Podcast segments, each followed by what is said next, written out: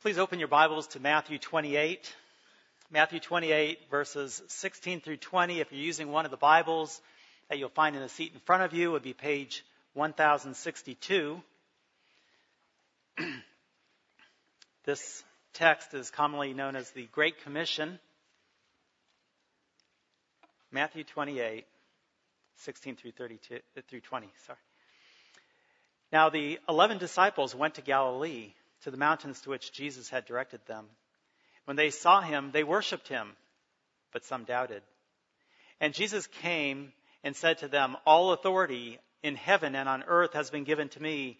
Go therefore and make disciples of all nations, baptizing them in the name of the Father and of the Son and of the Holy Spirit, teaching them to observe all that I have commanded you. And behold, I am with you always to the end of the age. This is the word of the Lord. Let us pray. Almighty Father, we praise you and thank you for your word. We pray that you would open the eyes of our heart that we might gain a greater understanding of who you are and what you require of us. Please bless this preaching and teaching of your word. In Jesus' name, amen. Brothers and sisters, you and I were made to do two things. God made you and I to worship and to witness. He made us to worship, to praise Him, to know Him, to thank Him. And He made us to witness, to point others to Him as we ourselves follow Him. The problem is that if we're honest with ourselves, we recognize that we don't really worship and witness as we should. We take our eyes off of our Lord. And if our eyes are off of our Lord, we're not going to worship and, and witness as we should because it's all about Him. We are like Peter in Matthew 14 who got out of the boat. Jesus called him and he had his eyes on Jesus and he was walking on water until he got distracted by the things around him. He took his eyes off of the Lord and he began to sink. Likewise, we have faith in Jesus Christ, but our walk isn't what it's supposed to be. We feel like we're half floundering. We're not walking in worship and witness as we should. Our eyes are not fully locked onto our Lord Jesus Christ. We don't have a strong faith. Sometimes we doubt. And we are not the only ones. There were people who have done that before us. As a matter of fact, if we look here in our text, verse 16, now the eleven disciples went to Galilee to the mountains to which Jesus had directed them. And when they saw him, they worshiped him. Who's worshiping Jesus? The disciples. And if our text ended there, it would be wonderful, wouldn't it? But it doesn't. It says, but some doubted. Who doubted? The disciples. How can this be? We may think, well, wait a minute. Are we saying that they have no faith? That's not it. It's not that we're talking about no faith. We're talking about people who have faith in Jesus as their Savior, but they're doubting. As a matter of fact, this word doubt only appears one other place in Scripture Matthew 14 in Peter's walk on water fail. Jesus had to save Peter and he pulls him back into the boat and he tells him, Oh, you of little faith, why did you doubt?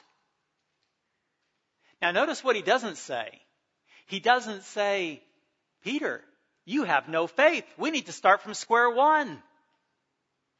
No, he's saying, Peter, you had faith. It's just not very much. Although I wonder what, you know, we don't have everything that was ever said. What did Jesus say to the other disciples who never even got out of the boat? Peter had faith in Jesus. He got out of the boat. He started to walk on water, but he became overwhelmed by the things that were going on around him. He took his eyes off of our Lord. We struggle in our walk of worship and witness because we become overwhelmed with the waves of sin and self that crash down upon us. It distracts us. It takes our eyes off of our Lord.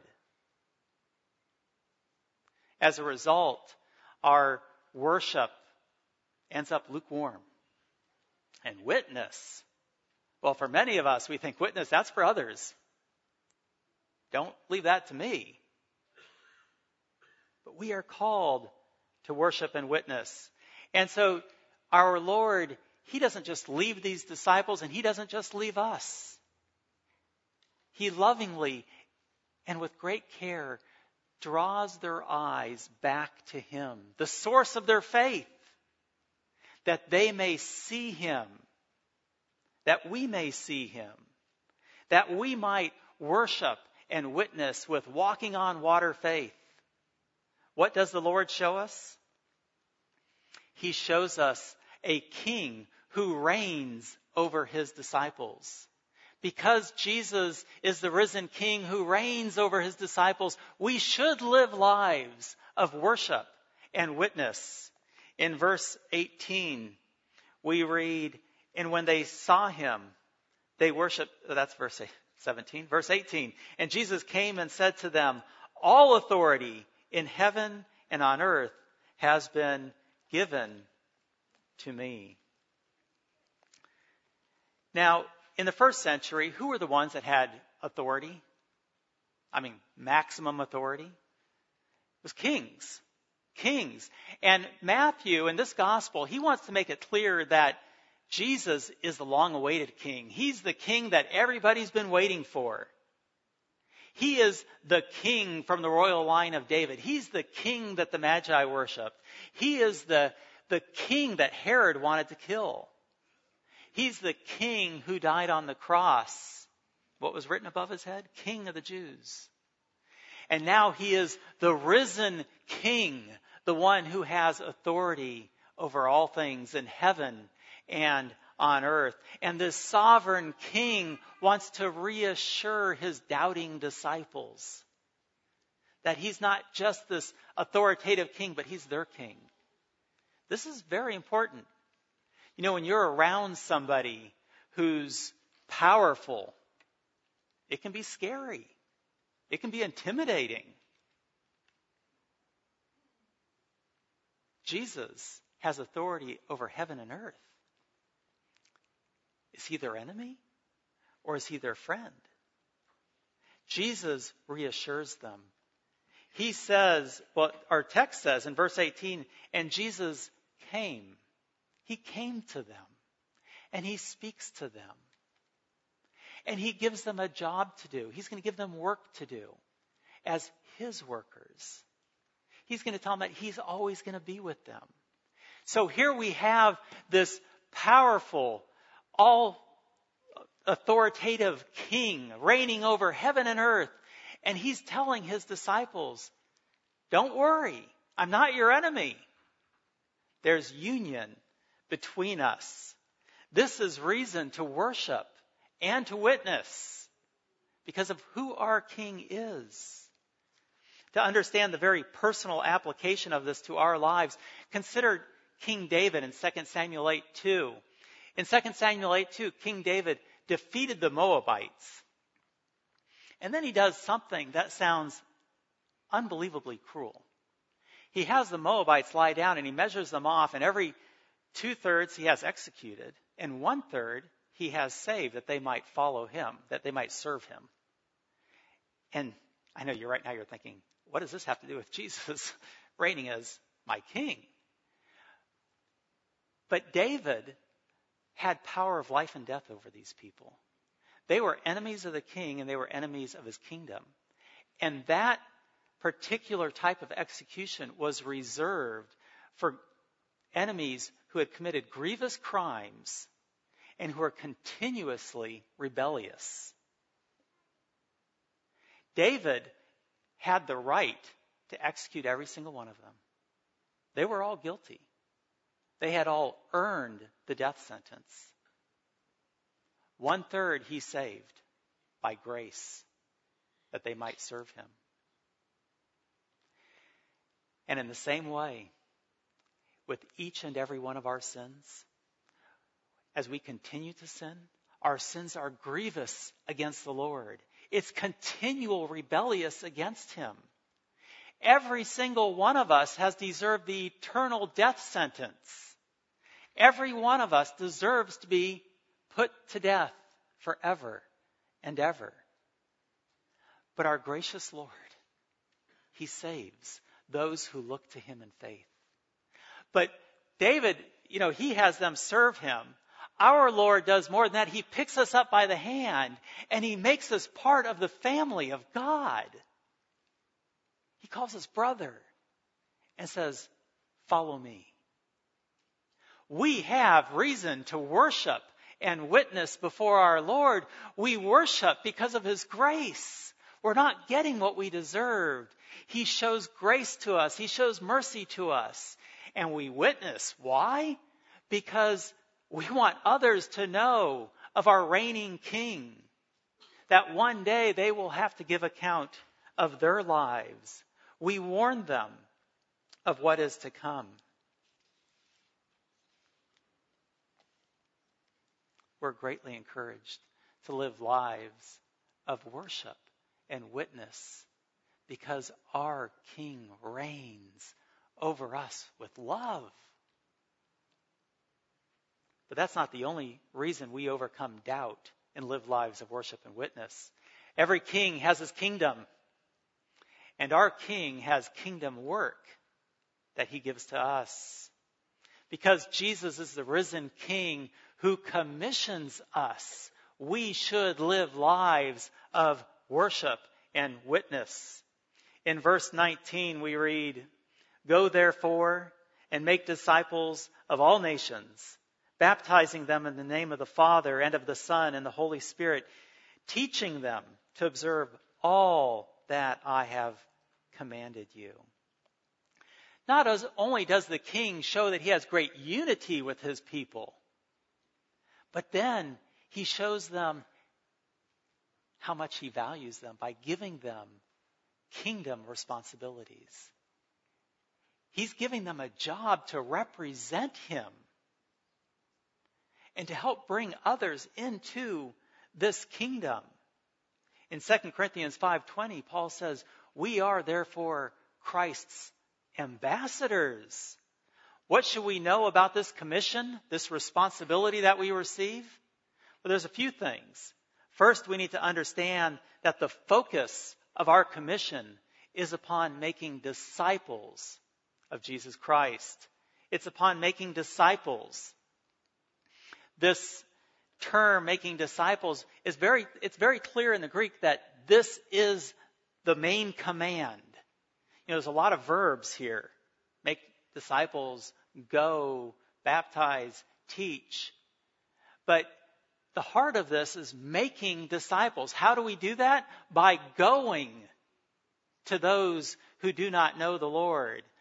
By baptizing, giving them the sign and seal that they are part of the family of God. By teaching that they might learn how to live as children of God. The, the focus is long term. It's not just once sharing the gospel. It may be that that's all the Lord, that's the only opportunity the Lord gives us with someone. But our goal should always be, our focus should always be long term. We want to make disciples, long term disciples who follow Jesus. Second, we need to understand that the scope of our commission is international, both near and far. Now, the Jews, when they received this commission, when the disciples received this commission, they were Jews. They grew up with, with Scripture. And, excuse the way this sounds, but I mean, they thought we're saved and the rest of the world can go to hell, literally. They could care less. They felt like they were it and nobody else. Jesus fulfilling what had been promised to Abraham that his seed would be a blessing to the nations tells the disciples Go make disciples of all nations. That includes the Jews. Now it's Jews and Gentiles. For us, this has a very important application. For those that are American citizens, it means Americans. We, we have an obligation to reach out to people around us who are Americans and the nations, to others as well. And here at UPC Rouse Road, we've got lots of opportunities to do both. The Hispanic population in Orlando is 25%, but in this area it's almost 30. Yet in this church, there's roughly like 5%, 5% Hispanic. How come we're not reflecting the community around us? Maybe we're not reaching our neighbors as we should. We are called to worship and witness. We have this commission to reach our neighbors. Now, some people have said, well, we'll let that be taken care of by Hispanic church. And I would say there's a place for that. But you know, think about the church in Antioch. Think about the churches in the first century. Did you have Jewish churches and Gentile churches? No. You had the people together worshiping, Jew and Gentile, people from all nations worshiping together. Now, granted, they had a common language. Most everybody spoke Greek, and that made it real easy for them. But what's interesting in this area around UPC Rouse Road is that so many, so many people, the Hispanic community, speak English. I'm talking like 70%, maybe 80. You probably have neighbors that you talk to or could talk to if you would get out there and talk to them who not only speak Spanish, but also speak English. We have a responsibility to reach the nations near and also far. We don't want to forget our missionaries. We want to encourage short-term missions. We want to be lifting up in prayer those who are going out from our midst and reaching people from other places in Asia and Africa and Latin America, wherever it might be. We want to provide finances for them. We want to be able to care for them when they're home on furlough. There are so many ways we can be involved. What we need to understand is that this commission is for the nations, both near and far. We also need to understand that the responsibility of our commission is personal. Our King has given this responsibility to the church in general, but also specifically to each and every one of us.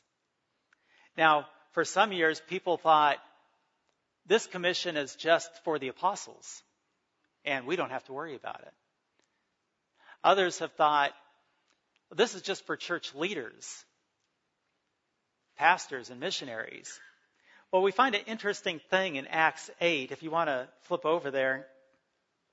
This isn't just for the apostles, it's for everybody in the church.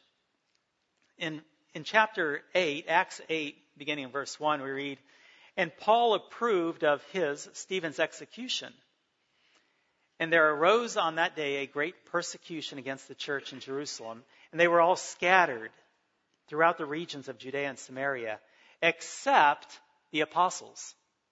Okay, so there's this persecution. The church in Jerusalem scatters to different places, men and women, except who? The apostles. The apostles are still in Jerusalem, right? Now look what happens in verse 4. Now, the, those who were scattered, who are we not talking about? Not the apostles.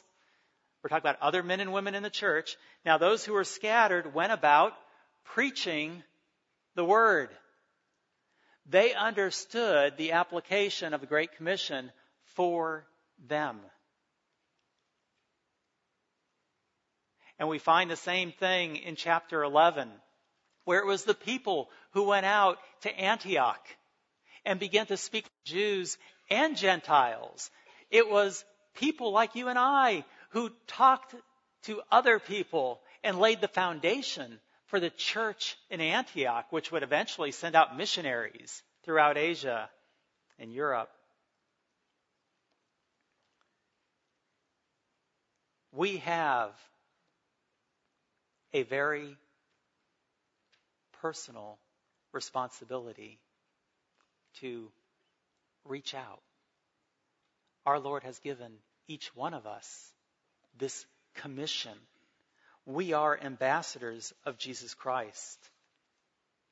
When someone receives a commission today, for example, if you, if you um, are in the army and you're an officer, you receive a commission from the President of the United States to be an officer in the United States Army or Navy, Air Force, Marines.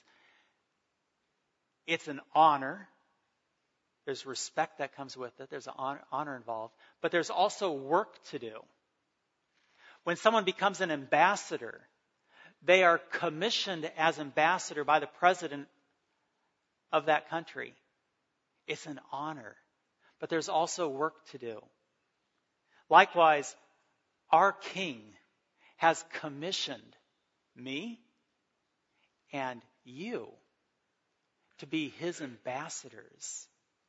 He has given us a very personal responsibility. We have this responsibility to reach out to the nations, near and far. We have this responsibility to make disciples for Jesus Christ. This is reason to worship. He values you so much that he would give you this very special responsibility and honor to be commissioned as his ambassador. Jesus shows his, his disciples that he reigns over them he commissions them as ambassadors. He gives them this great work to do. And then there's something that he doesn't do. He doesn't give them this great work to do and then kind of walk off and look over his shoulder and say, good luck with that. That would be reason to doubt. You know, you don't want to get this big responsibility and then have the person who gave it to you walk off. He encourages them by telling them that he remains. He's the king that remains with them. Because Jesus is the risen King who remains with his disciples, we should live lives of worship and witness. In the second part of verse 20 in our text, we read, And behold, I am with you always to the end of the age. Matthew highlights our union with God beginning his gospel in chapter 1, talking about Jesus, saying, And they shall call his name Emmanuel, which means God with us. And then he finishes the gospel with Jesus, the God man King, saying, I am with you always to the end of the age. Of course, we worship and witness our God and King is with us. He is encouraging his disciples that they would not doubt. Now, what we need to remember is that our King is not with us physically. We don't see him in front of us. But we are a people who live by faith and not by sight. We are a people who recognize that Jesus is with us, even though we can't physically see him. We recognize that he is with us by faith. He is with his people, just like God was with Midian, uh, Gideon. You remember the story of Gideon? God told Gideon, Gideon, go kick the Midianites out of Israel. I am with you. And Gideon struggled with faith. He's like, he can't see God. I don't know. He takes a sheepskin and he lays it out and he says, God, you know, if, if the sheepskin is wet in the morning with the morning dew and the ground around it's dry, then I'll know that you're with me. God hears his prayer and he does it. Next morning, Gideon gets up. He lays the sheepskin out there again and says, God, one more time, you know, this time if the sheepskin is dry and, and the ground around is wet, then I'll know that you're with me. God did that too. Gideon struggled with doubt. So God wants to teach him that he is with him, even though he can't see him. So Gideon raises an army. He's got an army of 32,000 against the Midianites, which scripture says was like locusts. Yeah, it's like, you know, you kick over an ant hill, ants everywhere. That was the, the Midianites in Israel. 32,000 is not a big number, not the fight against the Midianites. But God tells Gideon, Gideon, I'm with you, and you got too many men. Tell those that are afraid to go home. 22,000 leave. That leaves him 10,000. Gideon's probably sweating bullets. God tells him, Gideon, too many. Take them down to the river, and those that drink water, they put their face down to the water and, and lap it up with their tongue, you send them home. And those that drink the water with their hands, you keep those guys. At, at the end of the day, Gideon had 300. 300 against this massive army of the Midianites. And he conquers them. He defeats this huge army. How did he do that? God was with him. Of course, God was with him from the very beginning. He couldn't see him, but he was there. And God is really with us. Jesus Christ, our King, is really with us. We may not be able to see him there, just like Gideon couldn't. But I promise you this for those that have faith in Jesus Christ, he will never leave you. He is always there. I don't promise you victory in everything you do. Sometimes things will be good and sometimes we'll be in the middle of difficulties. But our Lord, our King, is always with us. We can't see him with physical eyes, but he is there. We worship and witness because he remains with us. We worship him because we are so grateful for his presence in our lives. We witness that others may know this peace that surpasses all understanding of having a God that lives with us. Our King reigns over us. He commissions us and he remains with us. We should be living lives of worship and witness as we focus upon our King, as we look to our King and see what he has done in each one of our lives. For those of you that are here today who have never declared Jesus as your Lord and Savior, the King is speaking to you today. He is the King of Kings. And one day, every knee will bow before him. Some as loving servants and followers, disciples of, of Christ. Others as convicted and guilty convicts awaiting execution. He calls you to have faith in Him, to trust Him, that He might be your King. And for those who call yourselves Christians, does your worship ever feel dry or empty? Regarding witness, do you ever feel terrified to share the gospel of Jesus Christ with those around you? Do you struggle with worship and witness? Or perhaps both? You are not a failure. Our Lord does not reject you any more than he rejected Peter or any one of the disciples. The problem is a struggle with faith. The problem is doubting. our King lovingly lifts our head and points us to Him that we might see Him as our risen King. He gives us the Great Commission to encourage us that our King lovingly reigns over us. That our King gives us a commission to make disciples of all nations, near and far, because he values us. And that he reigns and lives and remains with us. No matter what our circumstances are, he is always with us. Let us look to Jesus and overcome doubt. And as a result, may we worship him and may we witness to him with walking on water faith, a faith in our risen King, King Jesus. Amen. Let us pray.